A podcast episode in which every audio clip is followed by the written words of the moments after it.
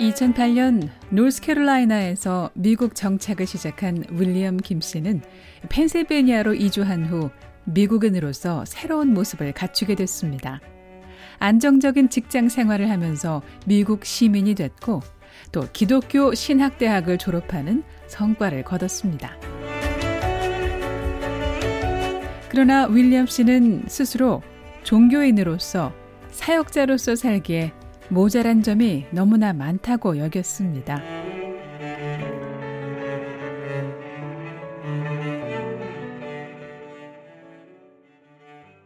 이 펜실베니아가 어, 한인교회가 많습니다. 생각과는 달리. 근데 이 목사님들이 아시는 목회자분들이 많으니까 서로가 자기 교회 데, 데리고 가시려고.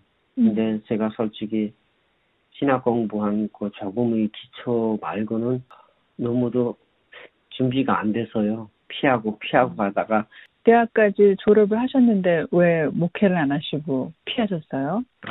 저는 아직까지 많이 부족하고요. 어, 아직까지 좀 더 공부해야 되고 하는데 너무 그게 부담이 많이 갔댔습니다 그때는. 그리고 펜실베니아를 떠나게 되는 윌리엄 씨. 목회하시는 목사님들이 자기 교회로 나를 전도사로 데리고 가려고 그래서 음. 어, 저는 피하다 피하다 어, 관계 뉴욕으로 갔습니다.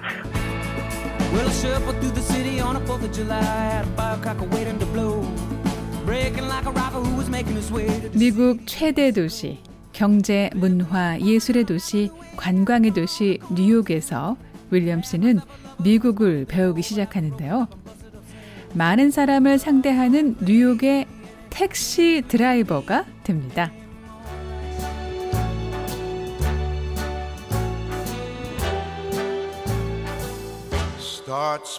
얄로우 캡이 아니고 어 저는 그러니까 TLC 택시 라이센스를 받아가지고 한국 회사에서 절반, 응보에서 절반 예, 택시를 했습니다. 한국 택시 회사에서 한 5시간 일하고 그 다음에 응보에서 한 5시간 일하고 이렇게 어, 한국 회사는 캐시를 받기 때문에 택시 기사가 되기까지 6개월의 시간이 걸렸는데요. 면허를 따기 전까지 식당에서 일하면서 뉴욕이란 도시를 실감할 수 있었습니다. 식당 같은 데서 일을 시작해서 한국 식당에서 임시로 택시 라이센스 나오기 전에 주방에서 일을 하는데 어, 다른 한국 분들 같이 들어갔는데 처음 초보들한테는 일당을 120불씩 줬는데 저는 북한에서 온 사람이라고 멕시칸 친구들하고 똑같이 일당을 80불로 주더라고요. 해서 한 열흘 일하고 어, 저 다른 데 일이 생겼다고 그러고 조용히 안 나갔습니다.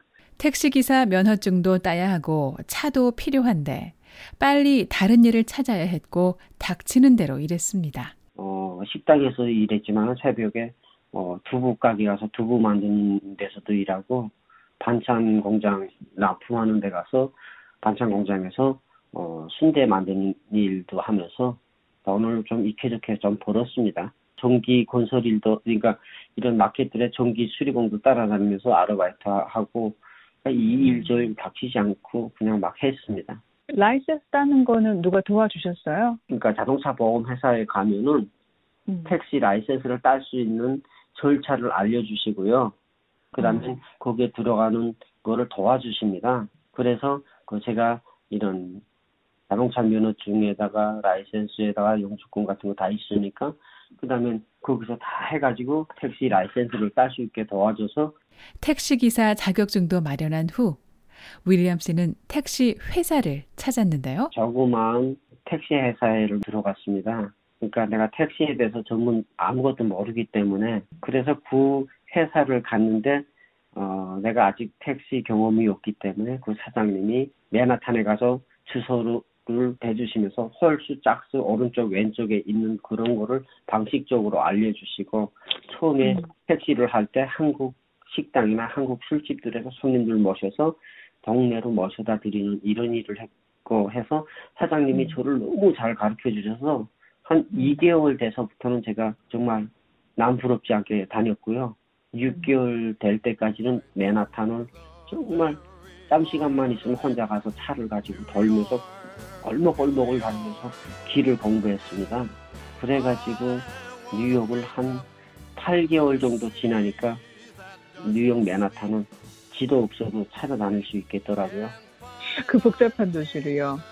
네, 그래서 아직까지도 맨하탄은 어, 아직까지도 그냥 그림이 그려집니다. 아 그래요? 그러면 York. 맨하튼 타임스퀘어에서 네, 32, 32번가 한인타운까지 택시로 얼마나 네, 걸리나요? 40, 40, 42, 그러니까 45가, 45가 42가 거기서 32가까지 브로드웨이 따라 그냥 걸어서 내려오시면 되잖아요. 뭐 차로 막히면은 어, 이런 5에비뉴나 3에비뉴나 이런 데로 다니면 안 되고 그럴 바에는 저기 끝에 10에비뉴 끝에 쪽에 가서요. 거기서 어, 11에비뉴 쪽. 손바닥 보듯이 말씀해 주시네요. 아 닙니다. 그거는 어, 미 북동부 뉴욕 맨하튼은 미국 뉴욕주 뉴욕의 자치구 중 가장 인구 밀도가 높은 자치구로 허드슨 강에 있는 섬을 포함해 본토의 몇 블록을 포함하는 지역을 가리킵니다.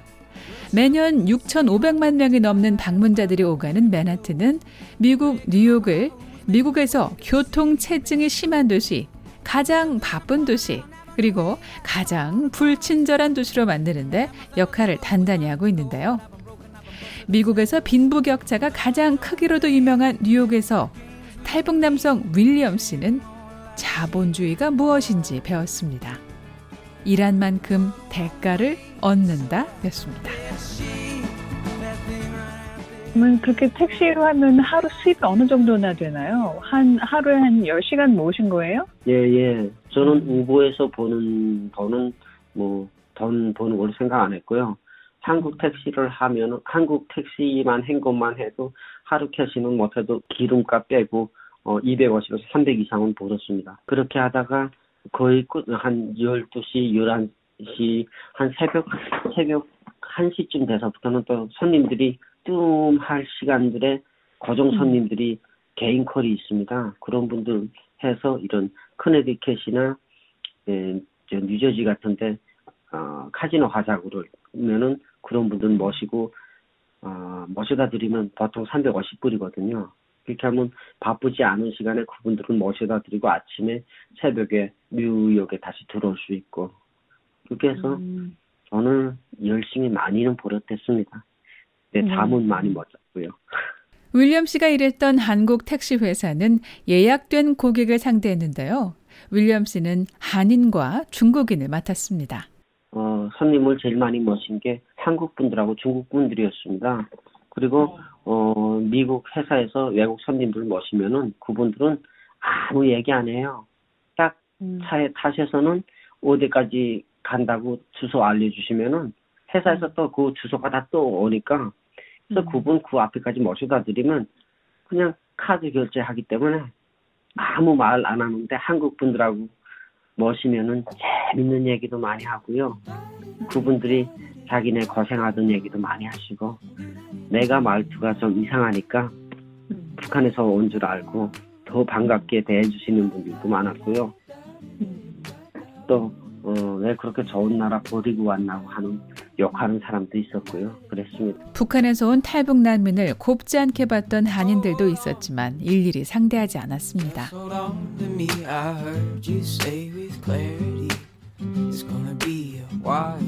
미국에 정착한 지 6년이 지난 2014년부터 뉴욕의 택시 드라이버가 된 윌리엄 김 씨.